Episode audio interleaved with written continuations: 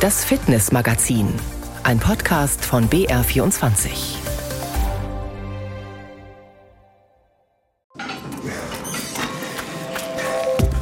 Wir machen uns heute im Fitnessmagazin auf den Weg.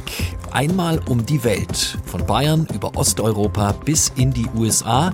Überall dort war sie schon, die weitgewanderte Christine Türmer. Sie meint, jeder kann das. Sie müssen gar nicht viel können, Sie müssen nicht viel Geld haben, egal ob jung oder alt, dick oder dünn, athletisch oder nicht. Wandern kann wirklich jeder und jeder, der einen Schritt, einen Schritt von anderen setzen kann, kann wandern. Einfach loslaufen. Außerdem machen wir einen Abstecher nach Kenia und besuchen dort den einzigen Eishockeyclub des Landes. Und wir schauen nach Bayern zum Jugendring, der wieder mehr junge Menschen fürs ehrenamtliche Engagement begeistern will. In der Jugendarbeit haben wir es uns als Aufgabe gemacht, JugendleiterInnen wieder anzuwerben, um die attraktiven Angebote in der Jugendarbeit auch durchzuführen durchführen zu können, weil Ehrenamt eben eine wichtige Säule ist. Mein Name ist Julian Ignatowitsch, Rucksack umgeschnallt, Turnschuhe angezogen, dann laufen wir los. Und mitkommt Weltenläuferin, Extremsportlerin, Wanderwoman Christine Türmer. Herzlich willkommen im Fitnessmagazin. Ja, hallo und danke für die Einladung. Ich bin ganz gerührt. Ich im Fitnessmagazin. Ich kann es nicht glauben. Frau Thürmer, Sie sind in Ihrem Leben schon über 60.000 Kilometer gelaufen, gewandert. Das heißt, man kann sagen, Sie haben zu Fuß schon mindestens einmal die Erde umrundet. 40.000 Kilometer, das ist ja der Erdumfang. Wie schaffen Sie das, so viel zu laufen? Naja, mit äh, eiserner Disziplin, ich sage. Nein, äh, also gelaufen bin ich tatsächlich ja schon mehr. Die 60.000 Kilometer sind nur die Wanderkilometer, also was ich auf Touren gegangen bin. Und ich finde das eigentlich gar nicht schwer, weil äh, es ist ja nur ein Fuß von anderen Stellen, finde ich jedenfalls. Man muss es halt nur immer wieder tun. Das ist die Kunst da drin. Nicht die vielen Kilometer, einfach immer wieder jeden Morgen aufstehen, loslaufen, egal ob stürmt oder schneit, egal ob man jetzt gerade Fußschmerzen hat oder Hunger oder sonst wie. Das ist das Problem. Also Disziplin ist das Wichtigste. Wie Sie sich vorbereiten, was Sie mitnehmen, da sprechen wir dann später drüber. Ich möchte aber anfangen mit Ihrem Buch. Sie haben ein Buch geschrieben, das heißt auf 25 Wegen um die Welt. Da schildern Sie die schönsten Wanderrouten. Wo ist es denn am schönsten? Ja, das ist eben genau der Gag an dem Buch. Ich werde immer gefragt, was ist dein Lieblingstrail, was für eine Empfehlung hast du? Und das kann man so pauschal nicht sagen, weil äh, kein Weg passt für alle, aber einer passt ganz bestimmt zu Ihnen, sage ich dann immer. Ne? Es kommt darauf an, was für Vorlieben hat man, was für Voraussetzungen guckt man mit, in welcher Situation ist man gerade. Und deswegen sind im Buch ganz viele unterschiedliche Wege. Der kürzeste 120, der längste 7000. Für Anfänger, Fortgeschrittene, für Kakteenzüchter, Reptilienfreunde, Biertrinker, Weinträger, wirklich alles ist da was dabei. Mhm, Sie schildern das auch wirklich sehr schön, auch so je nachdem, welche Vorlieben man hat. Machen wir es doch ganz konkret. Sagen wir, ich suche eine Tour, ich bin wirklich Anfänger, unerfahren, normal trainiert, such was mit schöner Natur, aber auch mit ein bisschen Kultur und es soll nicht zu teuer sein. Wo schicken Sie mich hin? Naja, wenn es nicht zu teuer sein soll, dann würde ich Sie natürlich Richtung Osteuropa schicken. Da ist es natürlich am günstigsten. Zum Beispiel, wenn Sie jetzt pilgern wollen, gibt's einen Weg drin, Camino Lituano durch Litauen. Da kommt jetzt erstmal kein Mensch drauf, dass man da pilgern kann. Gibt es aber. Der Weg ist so technisch einfach und die Freundin von dem Trail-Organisator, die arbeitet für das litauische Blindenwerk. Das heißt, die hat dort sogar gemischte Wanderungen organisiert, sehende und blinde Menschen zusammen. Und da kann man super pilgern. Es gibt eine Infrastruktur wie in Spanien, ne? also auch mit Herbergen, Unterkünften, aber halt deutlich günstiger. Und ich meine, wer kann schon Litauen pilgern? Spanien kann ja jeder, ne? Ja, das klingt toll. Litauen hätte ich jetzt auch nicht als erstes dran gedacht. Machen wir noch das Gegenteil. Sagen wir, ich bin wirklich erfahrener Wandergänger, kann auch ein bisschen Geld ausgeben. Wo würden Sie mich äh, dahin schicken? Ja, dann würde ich sie nach Oregon schicken. Da war ich als letztes. Da bin ich letztes Jahr im Mai gewandert. Ich habe es gerade mal so überlebt, muss man sagen. Da bin ich der 51. Mensch, der diesen Weg überhaupt gegangen ist. Das ist der Oregon Desert Trail. Der führt durch die Hochwüste von Oregon. Bei Oregon denkt man immer diese wunderbar temperierten Regenwälder, aber es gibt dort auch eine Hochwüste. Das ist eine der am dünnsten besiedelsten Gegenden der USA. Da gibt es zum Beispiel einen Landkreis, Harney County, der ist so groß wie Mecklenburg-Vorpommern. Da wohnen 7500 Leute. Ein Sheriff mit sechs Deputies. So, und da, einsam. einsam. Das ist wirklich, also da treffen sie nur Cowboys. Also ich hoffe, sie mögen Cowboys sein, ne? Aber da ist wirklich heftig. Also wenn da was passiert, da ist wirklich niemand. Da sind sie einfach Mutterseen alleine. Gibt's äh, wahnsinnig tolle Canyons. Also einsame Wüste ist wirklich wirklich großartig. Also da denkt man, jede, jede Sekunde kommt Winnetou und Shatterhand einmal gegengeritten. Ne? Sie sind ja aus Forchheim bei Nürnberg in Franken. Genau, Forchheim, Oberfranken. In Bayern haben Sie da einen besonderen Tipp für mich? Vielleicht einen Geheimtipp, wo nicht so viele hingehen? Ja, total total. Also da spielt jetzt meine fränkische Heimat rein. Das konnte ich mir nicht verkneifen und zwar der Frankenweg.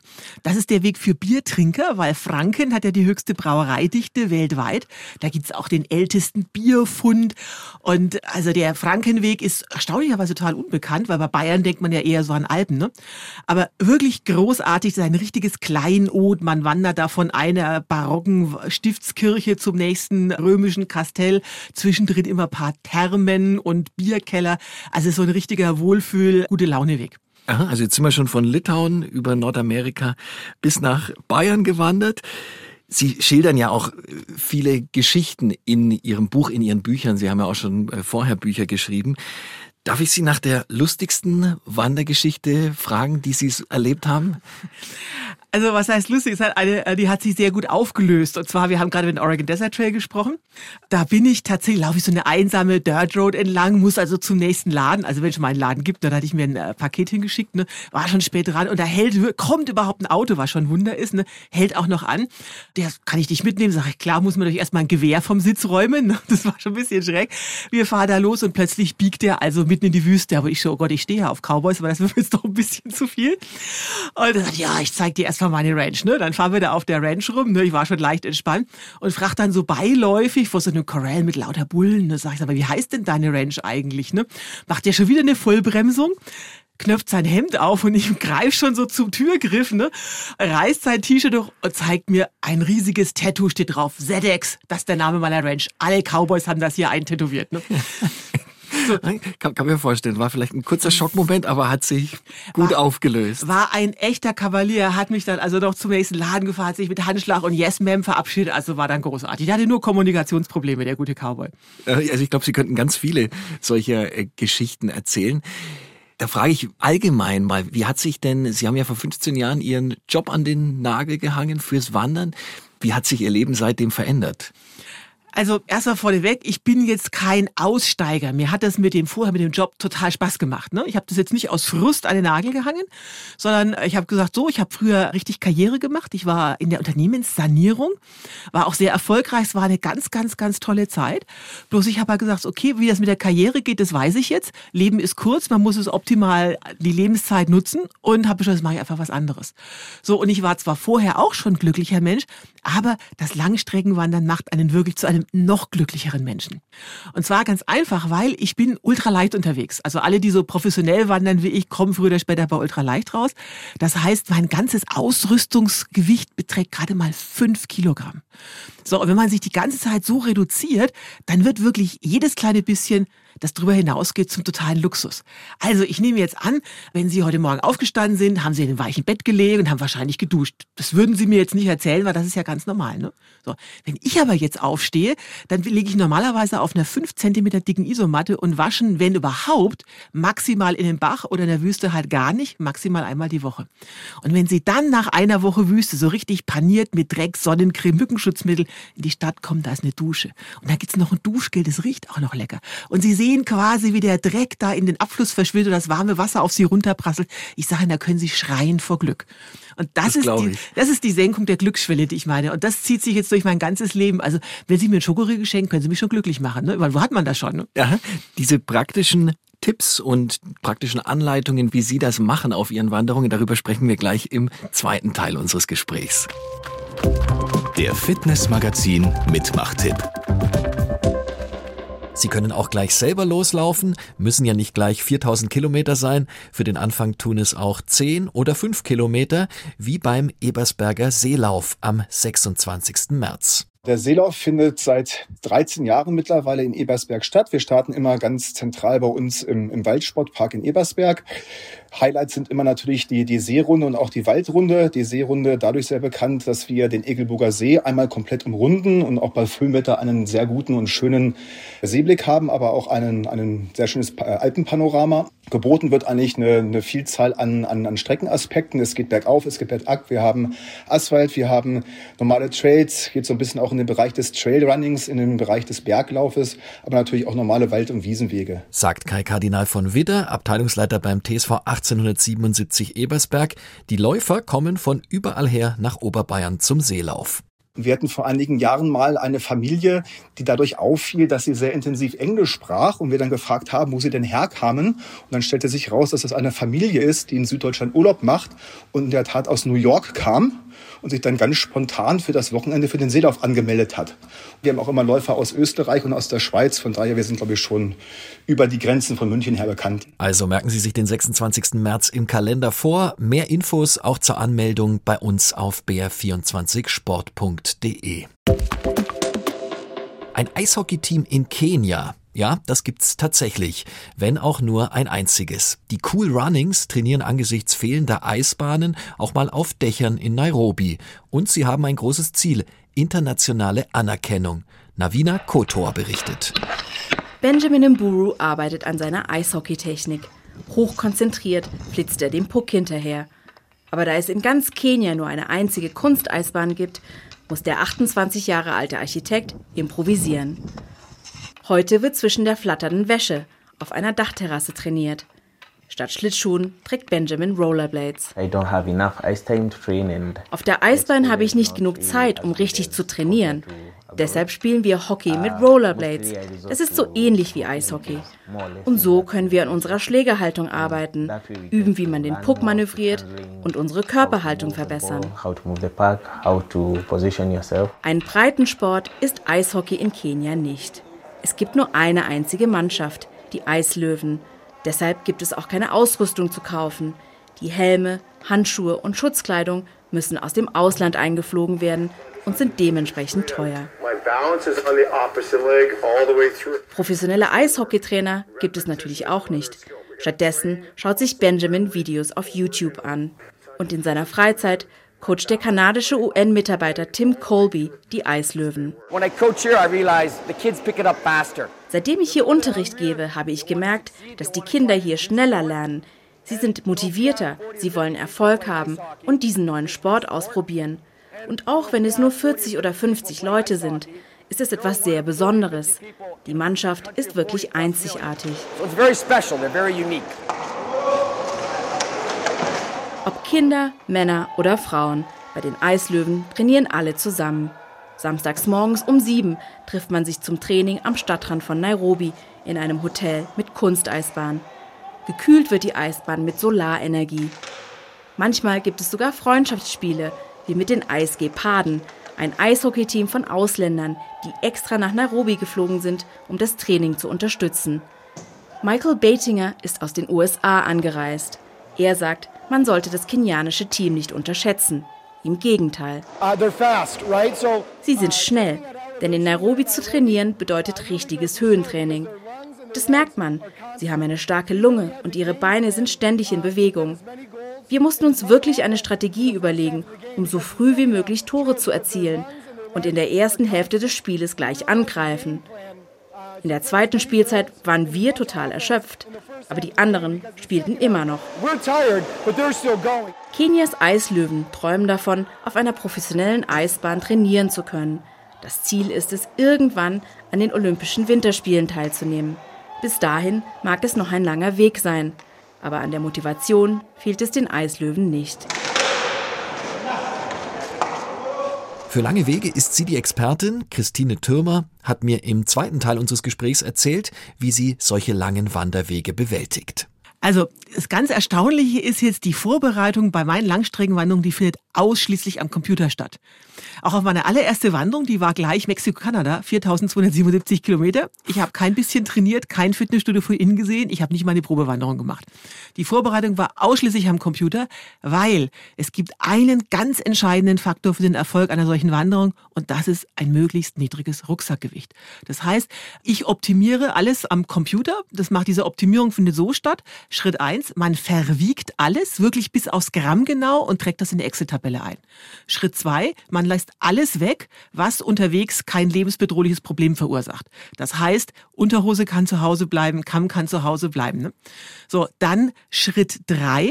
Man kann alles abschneiden, was nicht nötig ist. Also nur weil der Hersteller jetzt fünf Schnallen und drei Riemen in den Rucksack genäht, heißt das nicht, dass ich die brauche. Also weg damit. Und erst wenn man dann immer noch nicht bei den fünf Kilogramm angelangt ist, auf der berühmten Excel-Tabelle, ne, dann heißt es austauschen. Also wenn man den Rucksack auch mit Abschneiden nicht auf unter ein Kilogramm kriegt, dann muss man sich halt einen neuen Ultraleichtrucksack kaufen. So. Mhm. Und so dieser, diesen Prozess, diese vier Stufen macht man immer wieder, bis man halt bei fünf Kilo rauskommt. Was bleibt dann noch übrig? Also im Prinzip habe ich nur dabei Sachen, die vier Bedürfnissen oder vier Zwecken entsprechen. Das ist Wärme, Wetterschutz, Proviant und Wasser.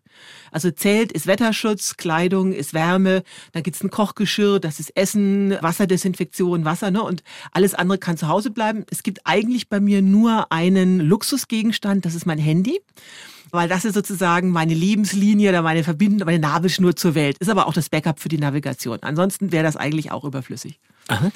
Was essen Sie auf den Wanderungen und auch nochmal der Punkt Übernachtung? Wo schlafen Sie? Also ich schlafe tatsächlich, egal wo ich unterwegs bin, immer im Zelt, irgendwo versteckt im Wald. Das ist in vielen europäischen Ländern jetzt nicht wirklich ganz so legal, gibt aber kein Problem, wenn man sich also an drei Regeln hält. Erstens, natürlich kein Müll hinterlassen, auf gar keinen Fall Feuer machen und am besten erst bei Sonnenuntergang Zelt aufstellen, bei Sonnenaufgang schon weg sein. Mhm. Und natürlich, was man sich auf gar keinen Fall tun sollte, sich in Naturschutzgebiet legen, das ist natürlich klar. So, das heißt, ich habe auch diesen fünf Kilos, aber auch immer die Zeltausrüstung mit dabei. Blasen, denke ich, sind natürlich ein großer Faktor, wenn wir übers Wandern sprechen. Was machen Sie da dagegen? Nein, also Sie werden lachen. Ich habe einen Durchschnitt, habe ich maximal eine Blase, auch wenn es hochkommt, 5000 Kilometer. Wahnsinn. Weil, also das wäre jetzt der nächste Tipp gewesen. Ich laufe ausschließlich, wirklich ausschließlich seit 60.000 Kilometern in leichten Trailrunning-Schuhen. Denn auch wenn Ihnen die sogenannten Fachberater in Outdoor-Läden weismachen wollen, dass Sie robuste, möglichst knöchelhohe Wanderstiefel brauchen, ist genau das Gegenteil der Fall.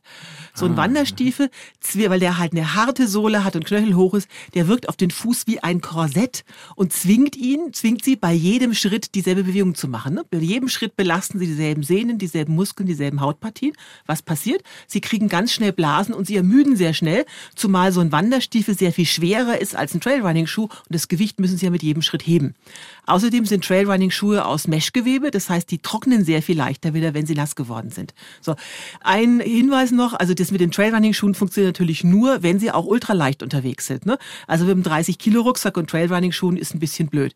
Aber wenn Sie leichten Rucksack haben und Trekkingstücke, brauchen Sie jetzt keinen Umknickschutz in Form von knöchelhohen Wanderstiefeln. Da reichen Trailrunning-Schuhe. Mhm. Was würden Sie sonst sagen? Was müssen nicht so erfahrene Wanderer sonst noch beachten? Welche Tipps haben Sie da für Leute, die ja jetzt nicht vielleicht gleich unbedingt 4000 Kilometer machen, aber eben sagen, ich will damit anfangen? Also tatsächlich, das A und O ist das Gewicht. Je weniger, desto besser. Also wenn man eine Wanderung mit 20 Kilo auf dem Rücken schafft, dann schafft man die trotzdem und nicht wegen der Kilo, weil unterwegs ist der große Luxus nicht das, was man dabei hat, sondern der große Luxus ist das, was man nicht tragen muss. So. Und auch noch ein Hinweis, also weil die Autoindustrie ja immer weiß machen will, dass man gefriergetrocknete Astronautennahrung braucht und ausgeklügelte Proteinriegel. Also ich laufe seit 60.000 Kilometern mit Tütensuppen aus dem Supermarkt und ganz viel Schokolade und ich sehe jetzt ganz bestimmt nicht aus, als ob ich Mangelerscheinungen hätte. Ne? Und auch von den Klamotten, sie brauchen, also da wird Ihnen ja auch erzählt, dass Sie quasi ohne atmungsaktive Membran nicht mal den ersten Regenschauer überleben. Ich laufe seit 60.000 Kilometern mit einer Regenjacke für 7,99 Euro vom Discounter und ich habe auch keine Regenhose, ich habe einen aufgeschnittenen Müllsack für 50 Cent. Also ich höre schon raus, Keep it simple ist da eigentlich. Genau, keep it simple. Ja. Wirklich loslaufen. Sie müssen gar nicht viel können, Sie müssen nicht viel Geld haben, egal ob jung oder alt, dick oder dünn, athletisch oder nicht. Wandern kann wirklich jeder und vor allen Dingen, Sie müssen nicht erst wahnsinnig toll viel Fähigkeiten erlernen wie Skifahren oder sonst was, sondern Sie können wirklich, jeder, der einen Schritt vor, einen Schritt von anderen setzen kann, kann wandern. Einfach loslaufen. Frau Türmer, vielen Dank für das Gespräch. Ja, sehr, sehr gerne. Und ich kann nur eines wünschen, Happy Trails. Das ist der Hikergruß, ne? Und ich kann nur Ihr Buch empfehlen, weil genauso unterhaltsam, wie Sie über das Ganze sprechen und wie Sie es uns erzählt haben, schreiben Sie auch auf 25 Wegen um die Welt. Vielen Dank. Danke Ihnen. Loswandern, so lautet also der Tipp von Christine Türmer. Und das ist nicht der einzige Tipp in unserer heutigen Sendung. Der Profi-Fit-Tipp. Hallo zusammen, ich bin Tina Rupprecht aus Augsburg. Ich bin 30 Jahre alt und ich bin amtierende Boxweltmeisterin. Und äh, mein Tipp, um sich fit zu halten, ist, dass man regelmäßig Sport treibt. Ich sag mal so zwei bis dreimal die Woche ist super Und auf jeden Fall sollte man eine Sportart auswählen, die einem Spaß macht. Bei mir ist es natürlich das Boxen, aber es ist nicht jedermanns Sache. Es muss auch nicht immer hochintensiv sein. Wichtig ist halt, dass es regelmäßig ist. Und wenn man jetzt vielleicht alleine sich nicht so motivieren kann, dann hilft es natürlich auch immer, wenn man das zum Beispiel in der Gruppe macht oder ein Freund, dann mitgeht. Und ein ganz einfaches Beispiel, was jeder super auch umsetzen kann, wenn man es vielleicht kein Fitnessstudio hat, einfach zu Hause sind Bodyweight-Übungen, das sind Übungen mit dem eigenen Körpergewicht. Zum Beispiel ähm, Liegestützen ist die älteste Übung, die kennt wirklich jeder, aber es ist einfach eine super Übung. Jeder weiß, wie es geht und ähm, das stärkt die Muskulatur, das gibt einem Kraft und hält fit. Also kann man auch bis ins hohe Alter stehen mal morgens auf, äh, macht man fünf Liegestützen und das jeden Tag und das ist schon super, ist ein Anfang. Tina Rupprecht ist Weltmeisterin im Minimumgewicht. Ich kann Ihnen sagen, das geht ganz schön ab, wenn die in den Ring steigt. Boxen ist mega anstrengend. Ich glaube, es hat schon eine Ähnlichkeit auch mit dem Eishockey und es ist halt eine komplett andere Belastung, wie jetzt zum Beispiel beim Fußball. Fußball geht über 90 Minuten, du musst durchgehend laufen. Beim Boxen sind halt äh, kürzere Intervalle, aber halt auf absoluter maximaler Frequenz. Also wir haben halt Frauen zwei Minuten, Männer drei Minuten und da geht es halt wirklich ähm, 100 Prozent ab und man muss schon wirklich topfit sein. Ihr nächster großer Kampf steigt übrigens am 25. März in Fresno, Kalifornien in den USA und den können Sie bei uns auf br24sport.de im Livestream verfolgen. Während der Corona-Pandemie haben Kinder und Jugendliche keine Möglichkeit gehabt, in Jugendzentren oder Vereinen aktiv zu sein. Der Bayerische Jugendring will junge Menschen nun animieren, sich wieder mehr zu engagieren. Um das zu schaffen, hat der Jugendring eine besondere Kampagne gestartet. Sandra Josipovic stellt sie vor und war dafür beim Kegeln. So, also nochmal, ja? Ein Regisseur gibt in einem Kegelverein in Bamberg mehreren Jungen und Mädchen Anweisungen. Er ruft und Action, dann fangen die Kinder und Jugendlichen vor der Kamera an zu kegeln. Perfekt, sehr schön, sehr schön, cool. Der Bayerische Jugendring dreht in dem Kegelverein seine Kampagne Finde dein Irgendwo. Damit will er Kindern und Jugendlichen zeigen, dass es für jeden einen Ort gibt, an dem man sich wohlfühlen kann. In Sportvereinen, Jugendzentren oder auch beim Bayerischen Roten Kreuz, so Patrick Wolf vom Bayerischen Jugendring. Das Ziel ist, junge Menschen wieder in die Begegnung miteinander zu bringen, Gleichgesinnte zu treffen und coole Sachen miteinander zu machen. Allein in Oberfranken sind 150.000 Kinder und junge Erwachsene bis 27 in Sportvereinen aktiv. Neben neuen Mitgliedern sollen vor allem noch mehr Jugendleiter und Jugendleiterinnen dazukommen, denn Ehrenamtliche gibt es momentan zu wenige. Es gibt Studien, die genau das darlegen, dass äh, das ehrenamtliche Engagement zurückgegangen ist über die ganze Gesellschaft. In der Jugendarbeit haben wir es uns als Aufgabe gemacht, äh, JugendleiterInnen wieder anzuwerben, um die attraktiven Angebote in der Jugendarbeit auch durchführen zu können, weil Ehrenamt eben eine wichtige Säule ist. So Patrick Wolf vom Bayerischen Jugendring. Anke Stubenrauch ist seit 2016 Jugendleiterin im Kegelverein. Die 25-jährige sportliche Industriekauffrau trainiert regelmäßig mit ihrer Gruppe. Auch heute ist sie beim Dreh dabei und erklärt den Kindern das richtige Anlaufen und Ausholen beim Kegeln. Achtet bitte auf den dritten und vierten Schritt. Für sie ist das Schönste bei ihrer ehrenamtlichen Tätigkeit, dass man die Jugendlichen einfach in ihrer kompletten Kegellaufbahn begleitet und dann auch irgendwann mal, wenn die ersten Erfolge kommen, mit ihnen sich darüber freuen und es feiern kann. Also nochmal noch mal eine Runde dann. In ganz Bayern ist der Jugendring mit Filmteam unterwegs und dreht an verschiedenen Orten. In Jugendzentren, beim Jugendrotkreuz oder wie hier im Sportverein. Für die kegelbegeisterten Kids folgt nach dem Dreh auch noch ein Fotoshooting, bei dem sie jubelnd einen Pokal hochhalten. Dem 14-jährigen Ernest Smith macht der Drehtag großen Spaß. Also ich fand es cool und ich finde es einfach eine coole Sache, dass es halt nicht mal um Fußball oder so geht, sondern mal ums Kegeln. Die entstandenen Videos und Fotos werden vom Bayerischen Jugendring über die sozialen Medien geteilt, damit in Zukunft noch mehr junge Leute ihren Spaß für Sport und Vereinsleben entdecken und noch mehr Jugendleiter als Ehrenamtliche mit dabei sind. Wir vom Fitnessmagazin sind bei Ihnen hoffentlich auch immer und überall mit dabei. Teilen Sie uns gerne in den sozialen Medien und hören Sie uns in der ARD Audiothek, ob beim Wandern, beim Eishockeyspielen oder beim Kegeln.